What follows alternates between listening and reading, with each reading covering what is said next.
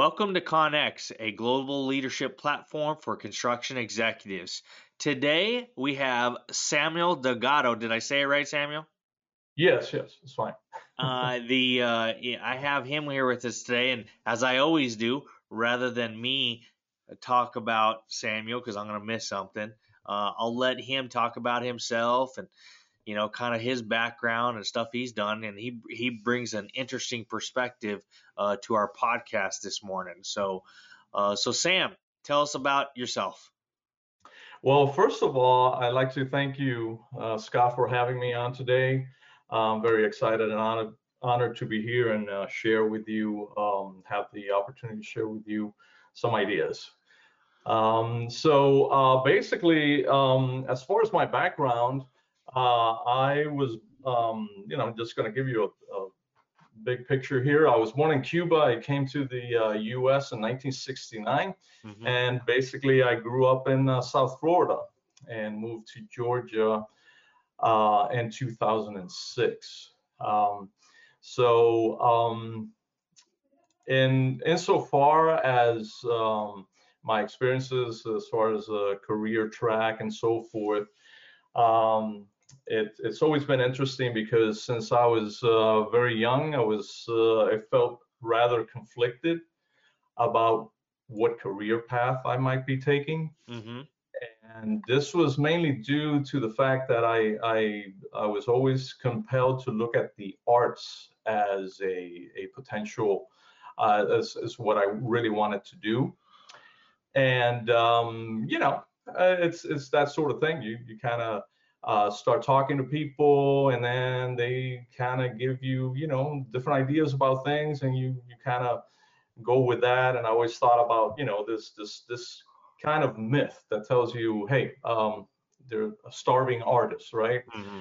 so that kind of um, affected some of what i was doing and then i was looking at things such as uh, well, what's the next best thing? So and we're talking about you know when i was in high school and so forth so in high school, I started taking some, um, I, I thought about architecture because, you know, obviously with the design aspects of architecture is as something that, that you can incorporate, you know, that, that uh, creative aspect.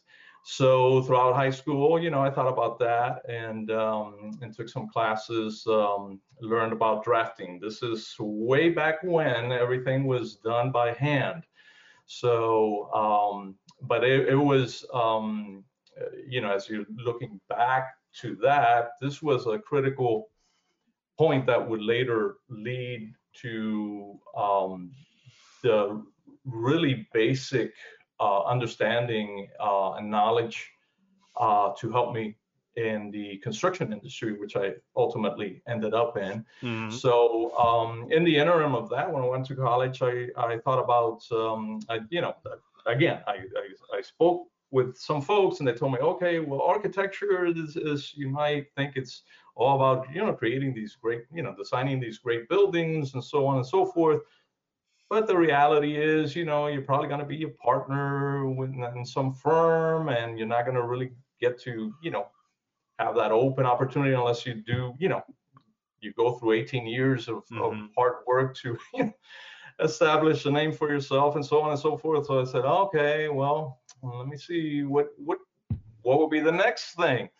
So then I thought about civil engineering of all things, right? So mm. this is how you, how you make those connections. I don't know. um, but and and it was funny because then of course I wasn't necessarily uh, the type of individual inclined uh, to do that sort of thing in terms of the math involved and the you know physics and all that stuff. So after taking some courses um, i realized hey you know what? Um, this is not really it.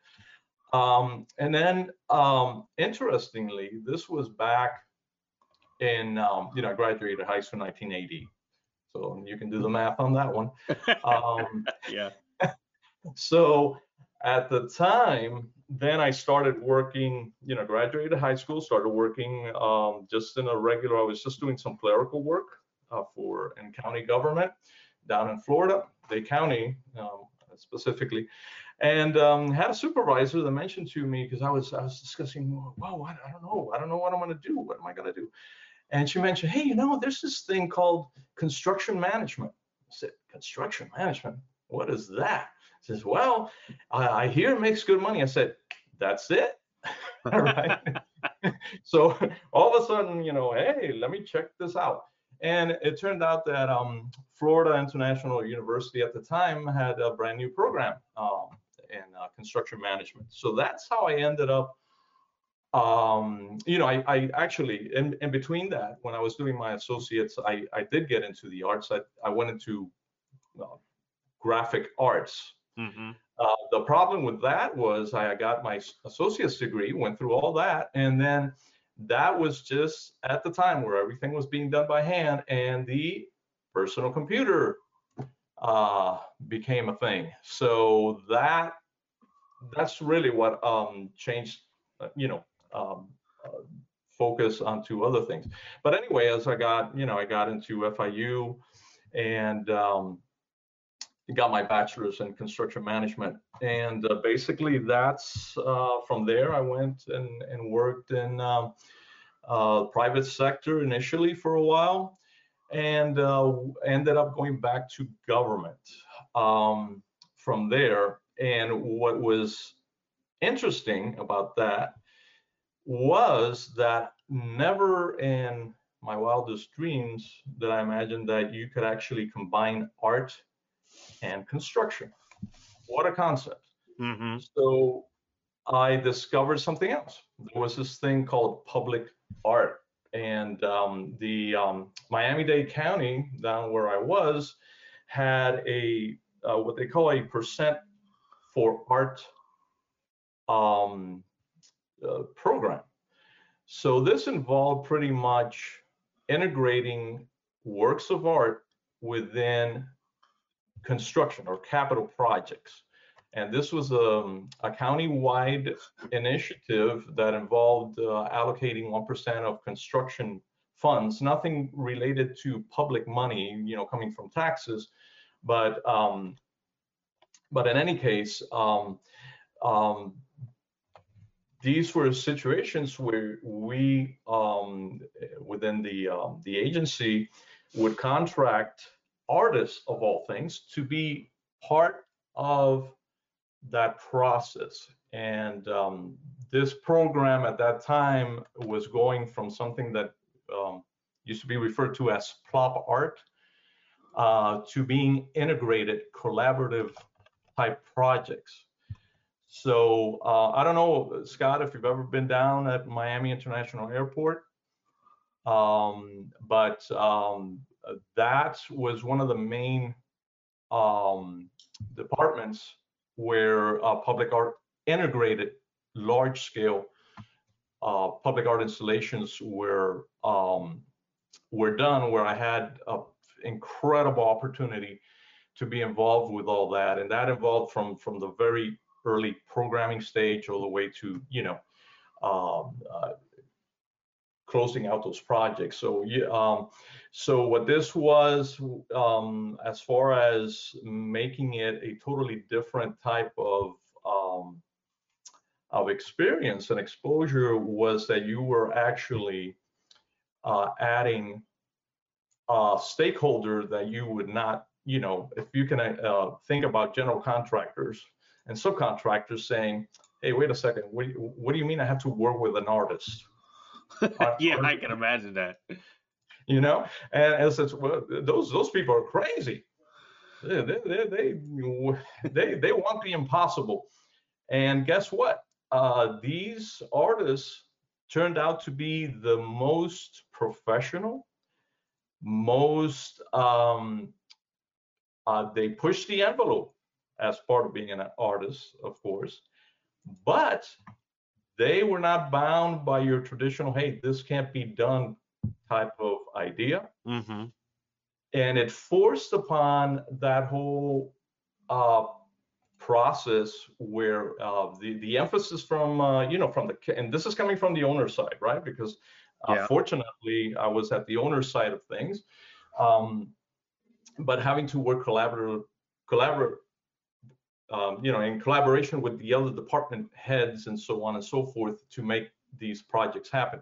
So, so it was all about you know, uh, getting people on board, and then of course in the field, getting uh, whatever you know GCs were were then contracted uh, to to work in that type of environment where they were totally not used to. Um, and uh, you know, luckily, you know, I can I can feel proud about saying, uh, insofar as the uh, public art installations uh, were concerned, um, that I uh, was um, you know managing. Uh, we would contract the artists. I would just you know coordinate all those aspects with them. Uh, all there were none that came in behind schedule. You know, they were all in schedule within budget. We we had a very, uh, you know, it, it, was an independent process really, where you had a, a committee uh, of um, uh, representatives from uh, from the community that the commissioners would would assign. And they weren't uh, they were supposed to you know not have any type of association with galleries or representing any type of artists you know. So it was all transparent. It was all through a, um, a selective process but based on the merits of you know what um, the artist's own you know works and and you know all, all those aspects of it. So that um that was uh, an incredible opportunity. And beyond that, it offered um, some exposure to how you work in the public-private, uh, you know, partnership mm-hmm. situation. Because um, we had like one project, for example, was in Overtown uh, in downtown Miami, and um, that involved a a historic community which was a black um, community that was devastated by uh, it was already set up. Uh, you know it was a, a community that had a, a, long history. And then when the i-95 corridor came about guess what? It went right through the middle of that community. And you know that was devastating impact on that community. So now here we are uh, using um, you know capital projects and the implementation of art in in a situation where you have uh, you know community engagement. You're meeting with with the you know stakeholders representatives from the community and trying to work in a collaborative um, environment with uh, design charrettes and and things of that nature um, to make sure that um, you know you you, you would uh, wouldn't be making already a, a, a, you know a bad situation worse, but actually uh, trying to uh, make it better in some form. Um, so anyway, that that was pretty much the bulk. You know, I had I had uh, of course in the private sector, but I always kind of look at my longest tenure in public art because of the uh, for the reasons I mentioned. It you know it provided so much uh, broader opportunity with working, you know, full spectrum of, of stakeholders, um, because I had to then work very closely um, in combining, you know, and um, that relationship between the artists and the architects, because mm-hmm. uh, these projects, you know, they were starting from as as much as we could do, we wanted to start from the very beginning. Um, so then, uh, you know, uh, once um, at one point, you know, it, it was a, an issue of, of um, family and quality of life. And uh, my wife and I decided to move to Georgia um, and seek out uh, new opportunities. Mm-hmm. Um, and that's uh, that's when I went into teaching, which was something I totally unexpected. Um, uh, again, just like you know, hey, art and, and, and construction now teaching. I, I never thought about that. Yeah, that's an interesting mix. Very interesting mix. But it turned out my, wife was a a um, a um, K through 12 teacher, and and when we moved, uh, she uh, I came up here actually with no job prospects whatsoever. I thought I thought I would actually leave the the industry altogether and and try to figure something out. But in any case, I ended up um, initially doing some uh, substitute teaching at the uh, mostly at the middle school level. And then I did that for about two years. Then uh, an opportunity came up at a local uh, technical college. So um, here in Georgia, and I'm sorry I'm making this so, so long, but uh, here in Georgia, um, we have two two things. We have the technical college system, and then we have the university system. So they're two separate um, systems there. So basically, I ended up um, an opportunity came. I, I, did an adjunct position with um, um local college near to to the house, uh, Gwinnett Technical College, and uh, then uh, so I I initially did an adjunct uh, for a, a, semester. Then an opportunity came up for a full-time instructor, and then I went into that, taught uh, construction management um, full curriculum uh, program. That was a two-year program for uh, associate's degree, and uh, I did that for eight years. Uh, then an opportunity came up with with um, going to the university system and I started over at Kennesaw State University as assistant um, professor. And um, as part of that, it, um, you know, I, I went into, uh, started a, a PhD program in environmental design um, and planning in, uh, at UGA. Um, and, uh, you know, I, I, there was a, a life event that totally flipped everything upside down, which we don't need to get into. Mm-hmm. Um, so that's that's where I was at. And then um, more recently, I've been uh, since the, that was all more at the uh, you know working as a um, uh, as a W two and in the uh, mid level management basically. And and this a lot by choice because uh, you know, my focus was always, hey, you know what? Uh, I don't want to um, get into a situation where I'm sacrificing family life. You know, mm-hmm.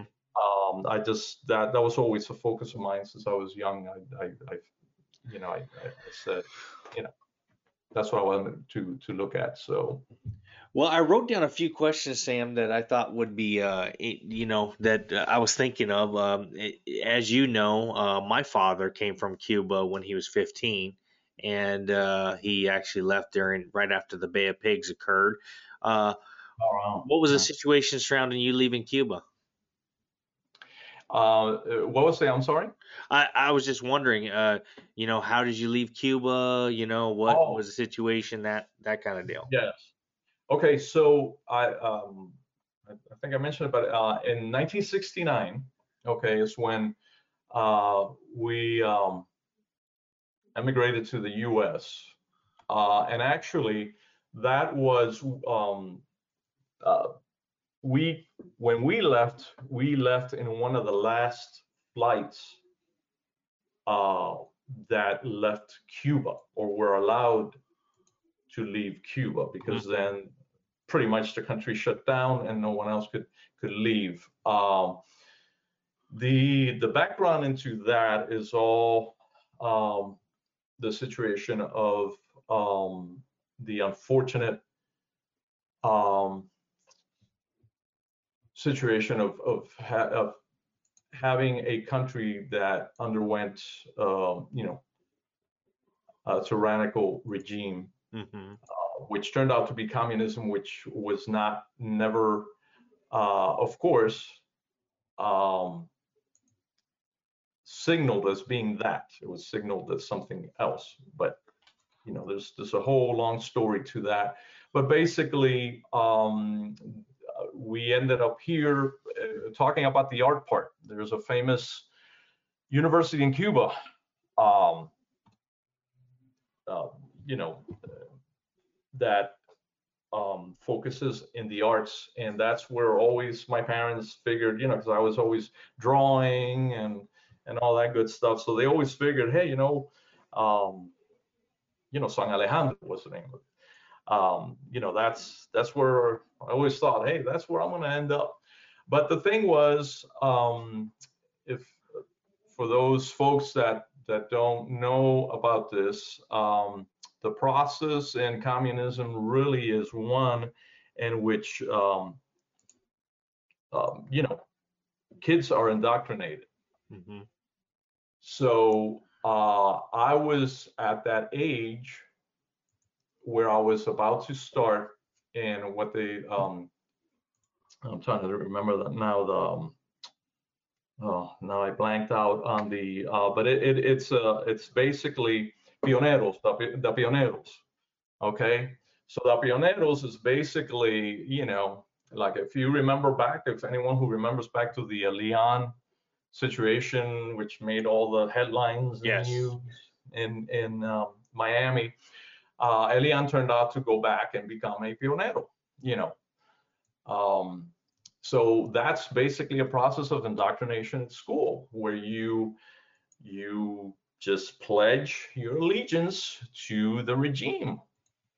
Um, so anyone, and you know, I mean, this this is like a whole huge conversation into that, but that's really what what led here. I, I was getting ready to to go into that. My my dad ended up having to spend two years of forced labor out in the country away from his family in order to gain to be allowed to leave with my mom and myself i'm an only child uh, to leave the country so uh, my mom you know she uh, she came from a huge you know very large family and she had to leave all her family behind.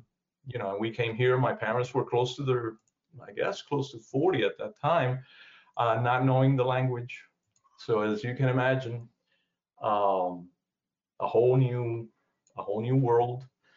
Very exciting, because I remember I was I was so excited. You know, oh man, going to America and a whole new start and all this and and it was really fun, really, really interesting. Um, you know, quite an adjustment. Uh, although we were in Miami, which at that point, you know, yeah, little Cuba, yeah, yeah. so, so, well, the exact same thing. The funny thing is, the exact same thing. My dad went to uh, Miami for a year, and then at that time they shipped. Uh, uh, they were trying to push a lot of the uh, refugees to inside the United States, and he actually went to New Mexico. So that's kind of, uh, kind of. I always, I always, every time I run across a Cuban, I always like to ask him the question, like, kind of, tell me your story, you know. So, but uh, that's a that's really interesting. I also think it was interesting when you talked about, hey, you had this desire for the arts but yet that led you into construction too and then it led you into something really unique and probably the reason we're talking today is kind of the intersection of, you know, you have a lot of the construction folks, which are very, you know, uh, management type A kind of people, and then you have uh, engineer, engineers who are very analytical type people, and then you have architects, uh, which are, are more creative type people, and the fact that uh, you can get them all to work together to accomplish a goal and uh, and and do so without wanting to kill each other is a is a, is an interesting thing. So that fact that you were involved with something like that, I think, is interesting. So. Um, oh yeah, the, that that and that was the whole thing. The uh, when you talk about uh, you know the uh, dynamics of of um, you know human humans, you know what what their focus is, and um, particularly if you're talking about something where uh, uh, one of the most interesting ones were uh, trying to combine architects with the artists actually mm-hmm. Uh, because as you can imagine you know uh, architects have a very defined vision right and, well, we don't have and, too many architects to listen to it, so feel free to throw them under the bus. No, I'm just joking. Oh no, no, no, no.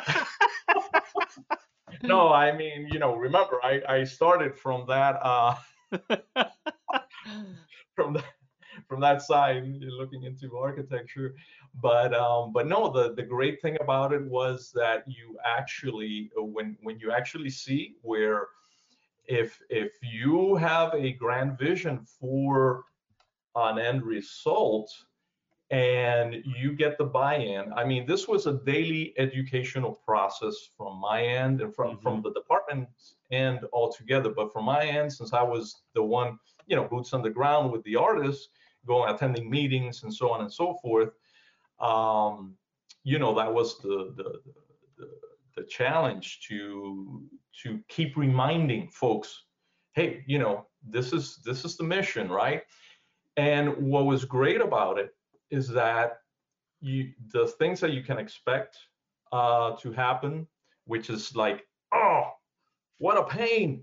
Mm-hmm. i gotta do this and i gotta do that.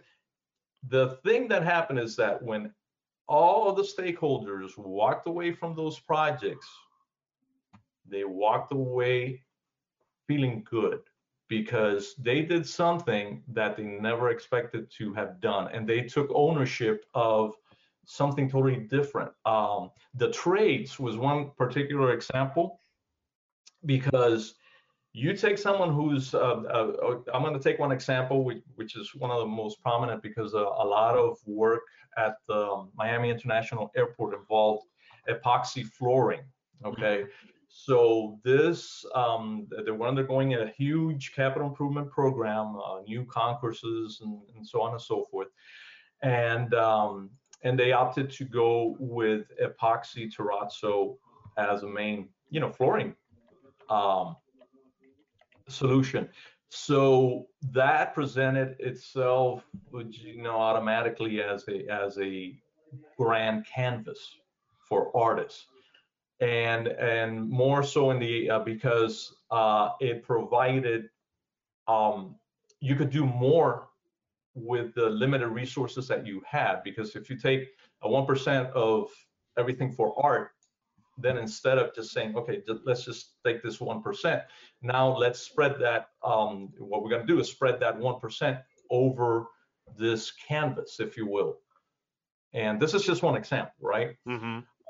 Um, um, so then you had, now you're dealing with design, intricate design, you're dealing with um, other materials being incorporated into that are normally not part of that process, like mother of pearl, for example, bronze. We had one uh, one of the first projects I was involved in involved large, uh, you know, pieces of bronze that were embedded into the epoxy terrazzo. If you know about construction, you you know that epoxy terrazzo and bronze are two totally different materials. You have to if they're embedded, you have to grind this stuff, right? Mm-hmm. Uh, you have to bring it to a finish. Uh, how? What does that look like? So, I mean, it presented a lot of different challenges. But at the end of the day, when you saw the uh, the tradespeople in particular, and they were working on this stuff, and they said, "Hey, man, you know what? I gotta I gotta really pay attention to what I'm doing here. you know, this is not your run-of-the-mill epoxy terrazzo installation. So uh, they took that they took ownership and they took pride in uh, ultimately in what um, they were doing because of the fact that they had to do something different. Uh, so that whole process uh, of you know the uh, learning process, uh, that whole process of you know that you you know the regular process of teamwork, right? Mm-hmm. Developing um, developing a team and all that um, at such a large scale uh, was was was all part of that, and uh, very unique. And and and I, I I always say, and I always communicated this to my students then when I was teaching that um, I was very very fortunate to be part of something different in in that regard, and and it helped me um, look at construction in a totally um, holistic way let's let's mm-hmm. say so it, it really influenced the way um, that i looked at construction because of course i i now understood that uh, the the role of everyone of all stakeholders each has a role to play each has a focus but at the end of the day everything has to work together for one purpose and that is to deliver a project. and for one critical stakeholder, which is the owner. You know, you had, you know, you, you I, I, I, like the fact that you included uh, an example of some of the, you know, uh, uh, situations you're involved with.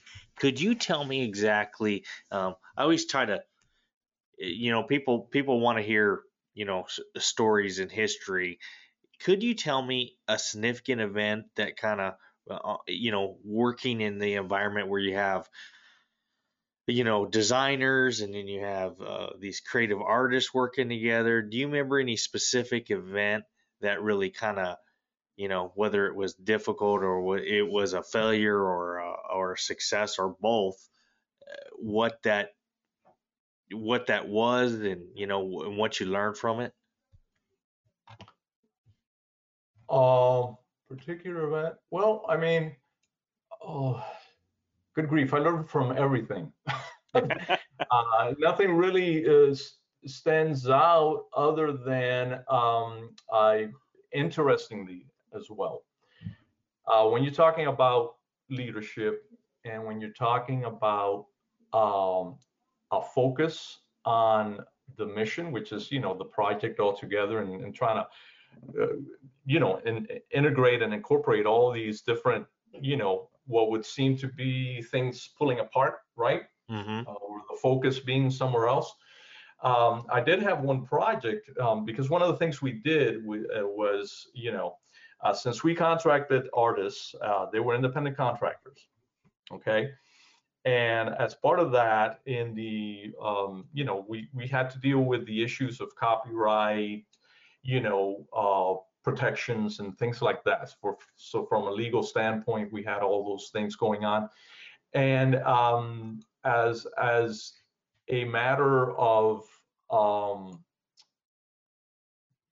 providing the best opportunity for the artist to realize their vision as they saw it, um, that involves, you know, a high level of control, obviously. So we would um, draft uh, contracts uh, were often, you know, and and and we we dealt with different types of pro, uh, artists. Some artists were professionals at public art; they had done a lot of large-scale projects, and uh, but there was an emphasis also to provide opportunities for new artists to um, uh, that were more like gallery type artists um, to be involved in the public art realm.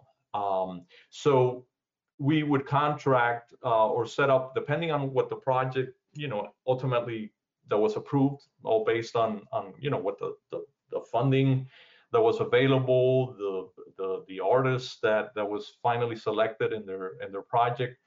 Um, sometimes on these larger scale projects, um, we would in, in integrate um, things like uh, for the terrazzo floor. Uh, some uh, the majority of those where artists were working on the terrazzo floor, we basically uh, uh the artists undertook uh, um, that contract basically, so that they would have an opportunity to um, hire, you know, um, the uh, you know, and, and and this was very delicate thing, right? Mm-hmm. Uh, obviously, to to be able to uh, hire, you know, the the right uh, traits that were um, experienced enough to be able to accomplish, you know, uh, these goals, and and that all depended on how the, the complexity involved and so on and so forth.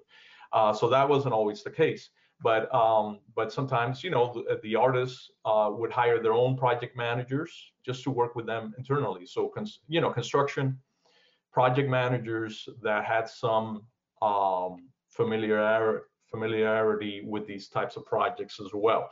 Uh, because for me, from the owner's standpoint, it was more about um, uh, you know administering all that entire process. So, so from the bigger picture, um, you know, so I was liaison with the you know the legal uh, and so on and so forth. But the uh, you know, trying to provide the, the best level of control within the artist's scope of work to get them to realize you know the the the, vision of the art component it, it kind of changing gears here and this is a you know uh, oh yeah oh, go ahead um, oh i'm sorry because i i i, I did uh, i just realized uh, so so going back to your um, initial question so one of the things that i realized was i was um, in a project large scale important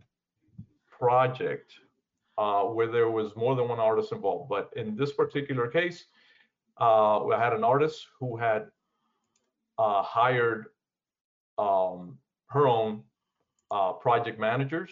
Mm-hmm. And the project managers were very much so um, cognizant. They were, um, you know, about the industry.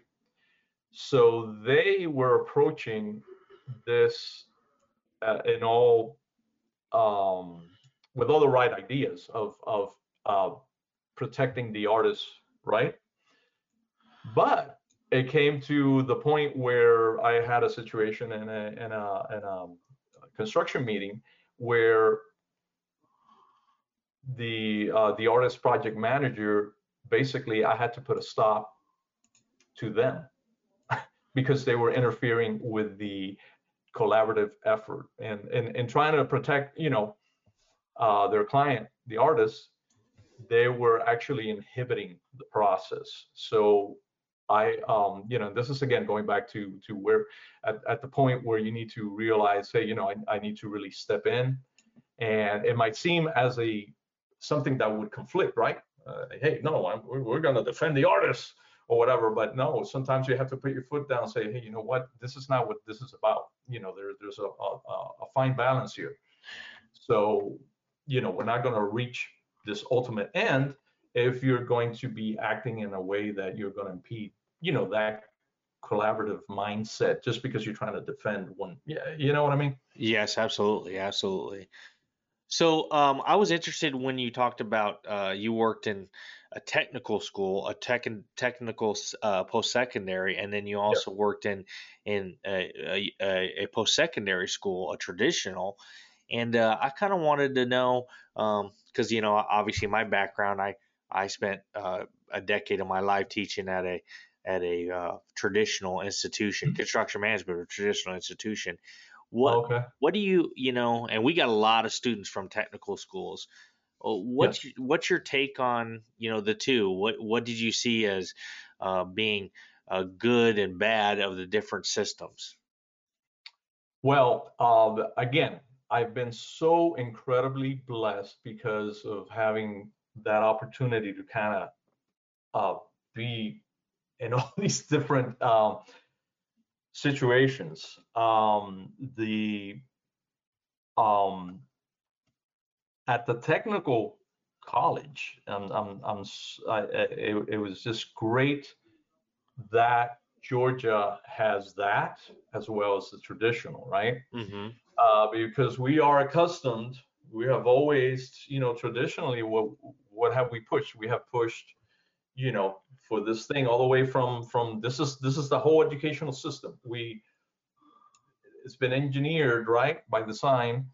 Uh, now 100 going on 100 years old now changing due to covid right mm-hmm. um, where we are trying to take the student on a track to going to get a degree you know ultimately at college or the university or whatever.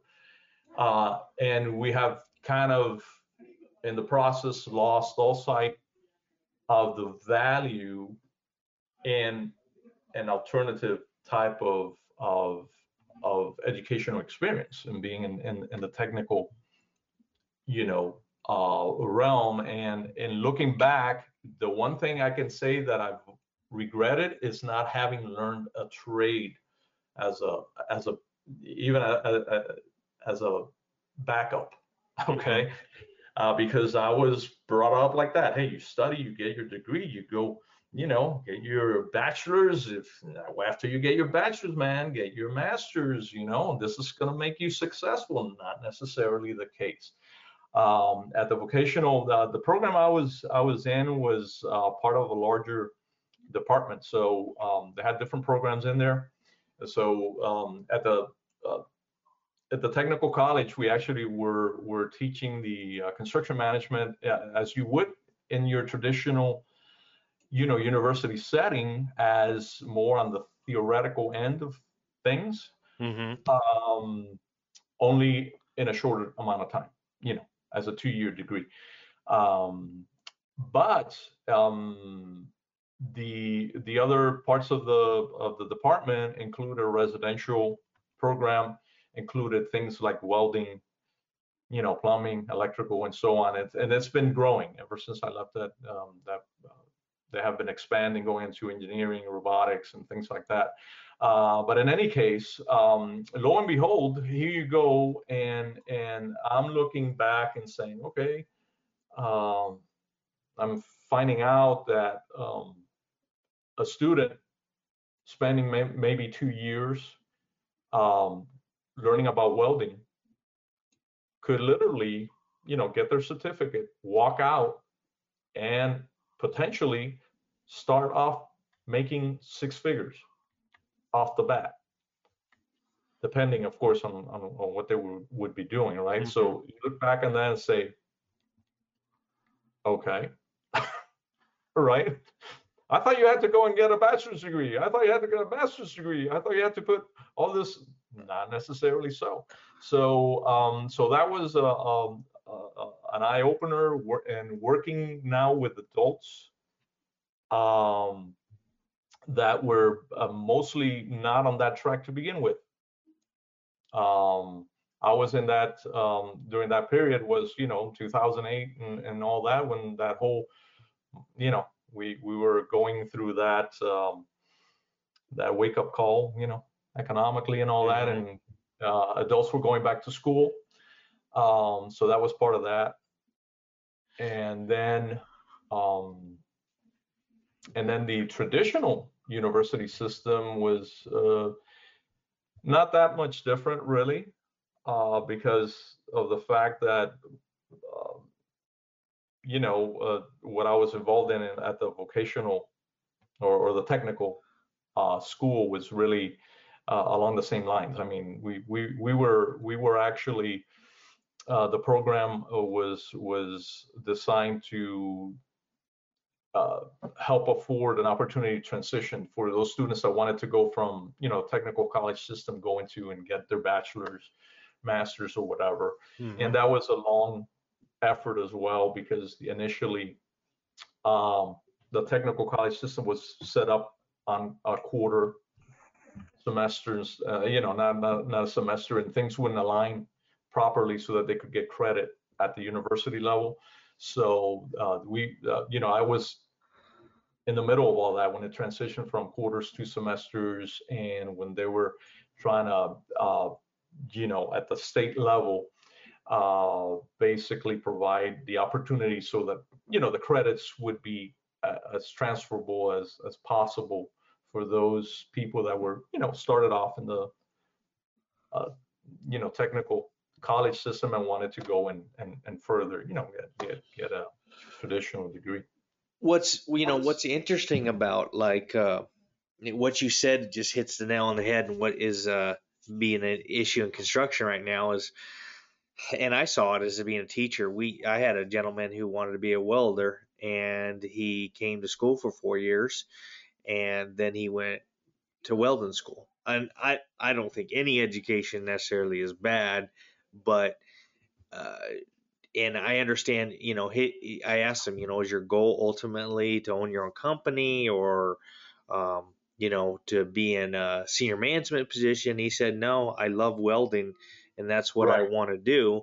And I said, right. well, why did you go to college then?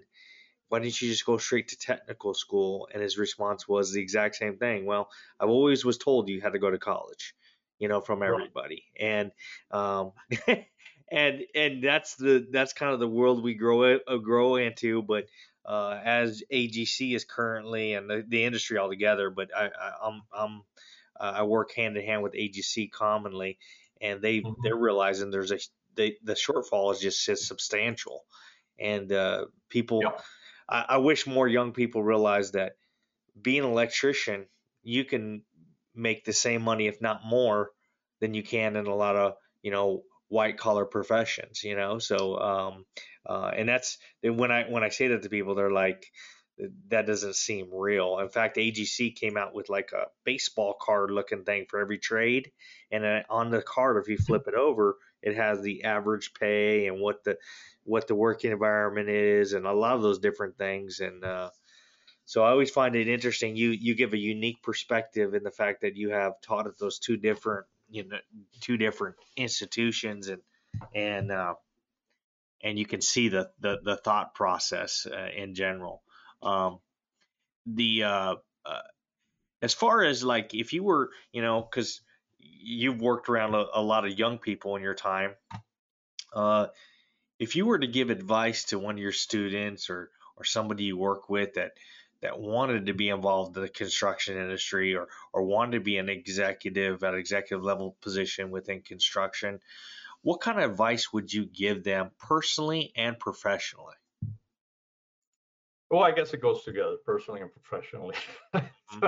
I don't, I don't, I don't even know how, how I might separate that, but um, I would say first and foremost, know what you're getting into, and um, in terms of thinking, hey, you know what, construction is all about risk, and knowing how to manage that that that risk. So um, it's a risky business and and um, you know as as as we have you know been involved with it um, know so it's it's probably not for everybody particularly if you are going to um, try to run your own business uh, or be a you know in the c-suite right? Be a leader. Mm-hmm.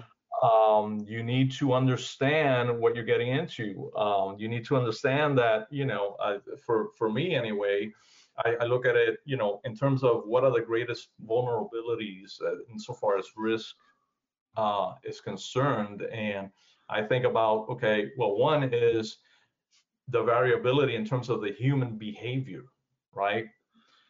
Uh, as as one aspect, and then another aspect, which now is being emphasized even more from what I'm, you know, uh, looking at, observing, is the regulatory mandates. Okay, so um,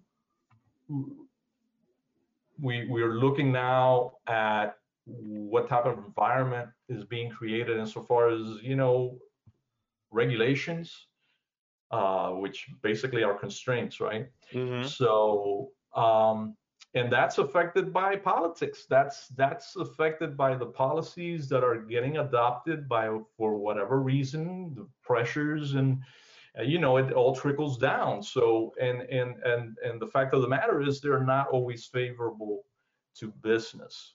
So uh, and i've had those experience very um, that type of experience very recently where uh, particularly for small uh, for the small business owner the entrepreneur trying to get started. My goodness.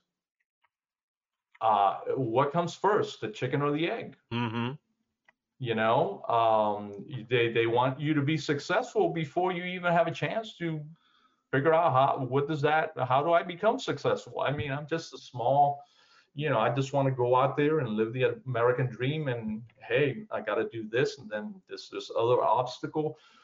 Um, i would i would if now speaking today um, to you know to students i would say uh, something as as that you would not consider off the top of your head. Um, you know, insurance. Mm-hmm. Insurance. Okay, what's what's happening with that? What if you want to do the right thing and you want to run your business how it's supposed to be run, right? Uh, how are you being impacted for the you know those regulatory requirements? What is that in terms of the capital that you know the revenue that you need to be making um, you know how do you align all these things in order to to have a, a, the right plan and the right resources to do business as you are expected to be doing you know? So uh, you know obviously safety that's that's you know initially when i first started out in the industry safety was like okay safety you know, who, who thinks about safety? Yeah. you know, you just wear a hard hat and you're good to go. Uh, and not so much, right? Why? Because we've learned that safety can, if, if you don't have a good safety record, what's going to happen? Hey, workers' comp. hmm How much are you going to be paying for workers' comp? You'd be surprised. Well, right? And, and and you hit on a, I tell you, you you hit on some ma, you know, some some some major things there. I mean, first of all, I mean, it's not for everybody, you know, and and people people tell me all the time, well, why why do you say that? And I always say, "Eh, we're in a pressure uh, field profession, you know, and it's it's uh, and it doesn't stop at five o'clock in the evening a lot of times. And uh, if you're not willing to accept that, you probably need to go into something else. As I used to always tell my students, if that's what you want to do, go become a nurse. But I probably shouldn't say that. And uh, but uh, the, the the the truth is, you got to go somewhere. If you're not willing to uh, go beyond, you know, five o'clock in the evening, it's it's probably better to go into some other profession. Know what you want.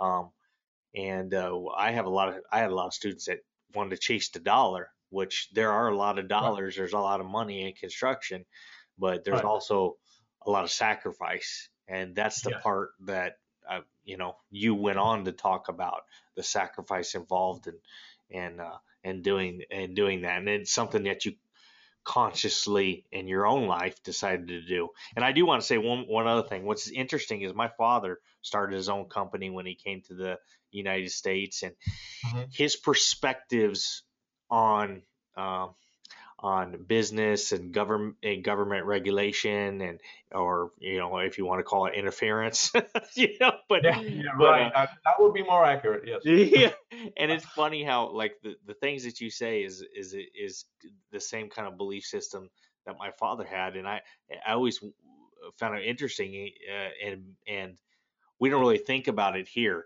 but coming from your background you know what the consequences of having you know big brother looking at everything you're doing and how Oh, you, you desire uh, you know uh, uh, desire to have something not like that you know Well, and and here's the thing. This is my my philosophical take on it.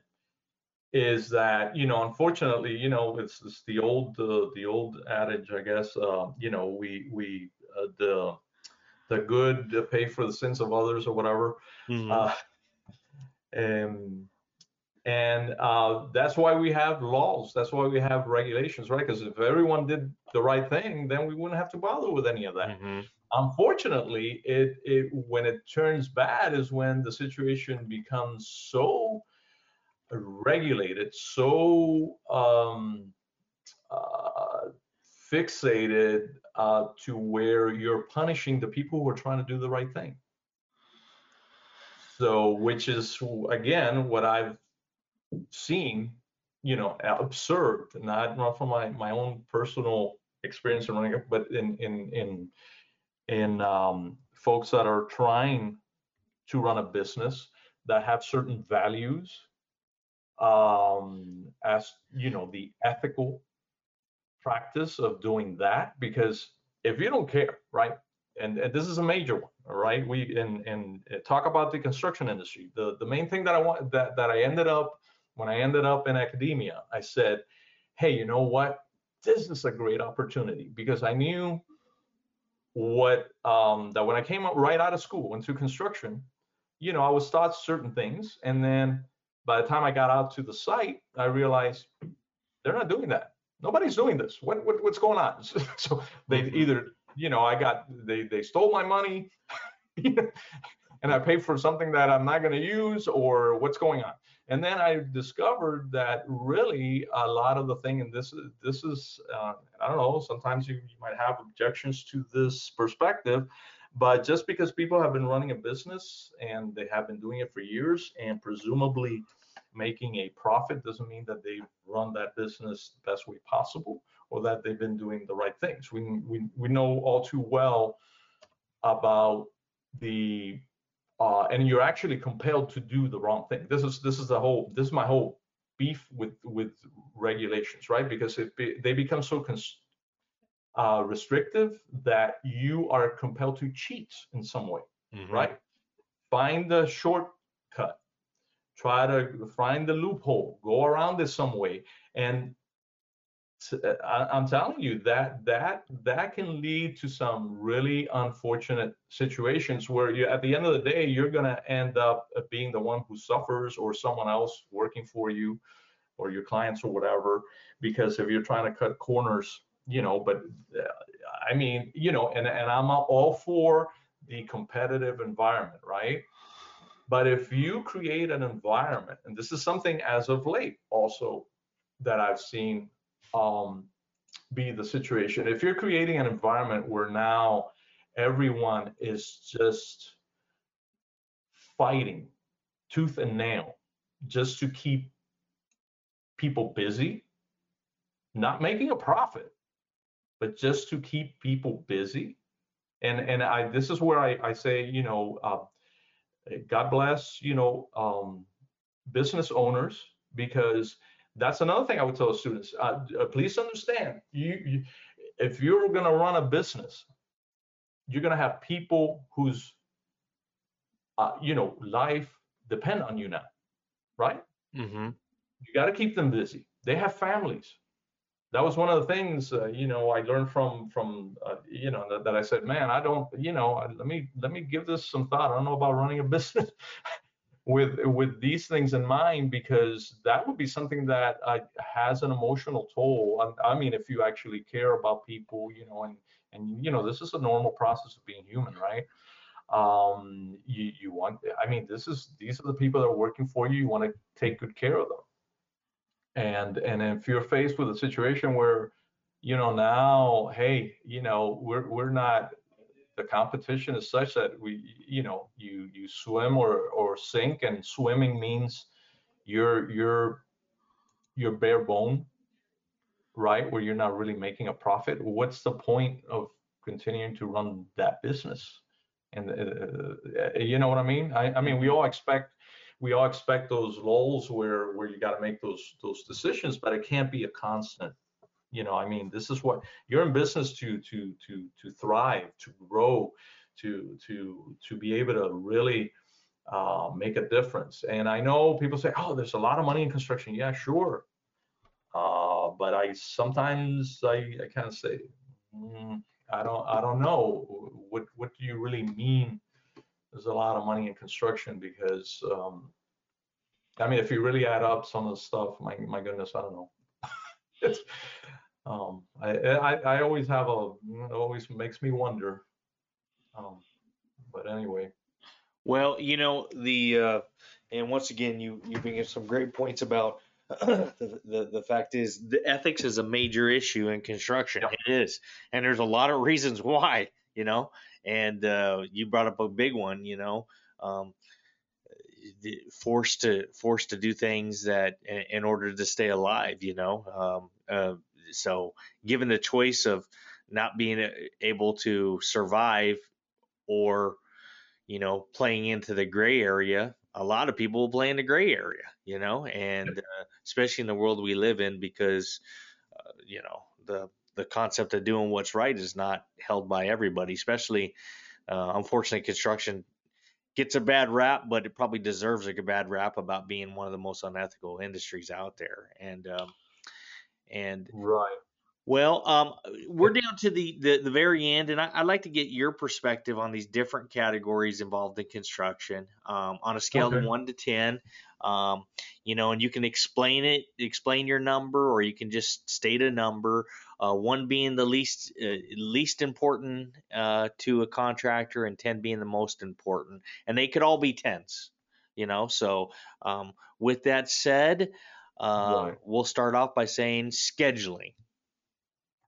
Oh, okay. Well, um, let me let me let me go at it this way. I'll just I'll just present it as as a process here as, as to how how I would you know I, I don't I wouldn't want to uh, establish a hierarchy for anything. Mm-hmm. Uh, and so far as knowledge areas, okay. So to to start it all off, I would say I would rate them all as 10s mm-hmm. uh, or essential, right? If if that's the the scale from one to ten and and this is why um, if if if then I'm going to have to look at a hierarchy for them, I would, I think the obvious answer to me first would be leadership. Okay, as a first choice. Um, um, you know, because if you don't have leadership, my goodness, what what, what do you do, right? Mm-hmm. Yeah. um, but then, in order to be an effective leader, you got to know your business. So how do you know your business? Well, you have to understand, you know, uh, construction, as we talked about, is a very high risk business.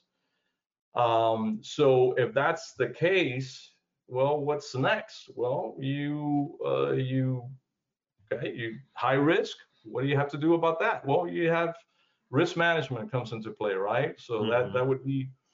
Uh, so what's involved with risk management?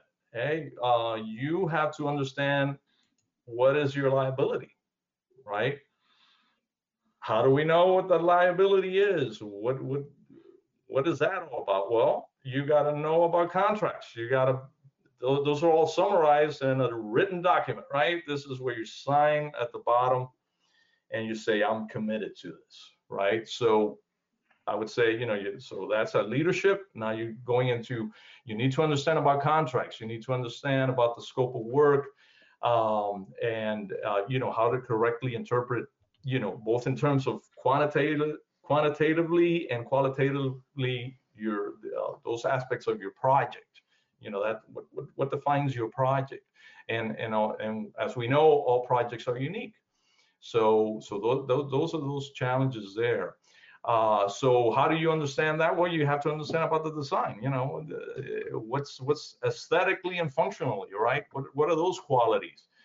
Um, that theoretically you combine those and then you're you're that's the information that you need to be informed, right? And make a uh, an overall assessment as to what is, what is the ultimate product you're delivering, right? Um, but you you what do you need after that? Well, you need you need to understand how to uh, present those quantitatively in an estimate, right? You got to develop a, a budget for your project. You understand you have to understand what those constraints are going to be based on you know what your scope of work is. So right now we got leadership, contracts, design, estimate, and then once you're there, you you you know you you're looking at establishing your baselines. You got scheduling. That's another baseline. So you have your your mm-hmm. baseline for your uh, for your job based on on costs. Your baseline for your job, you know, uh, costs that will be your budget, and and in terms of your schedule, when does this need to get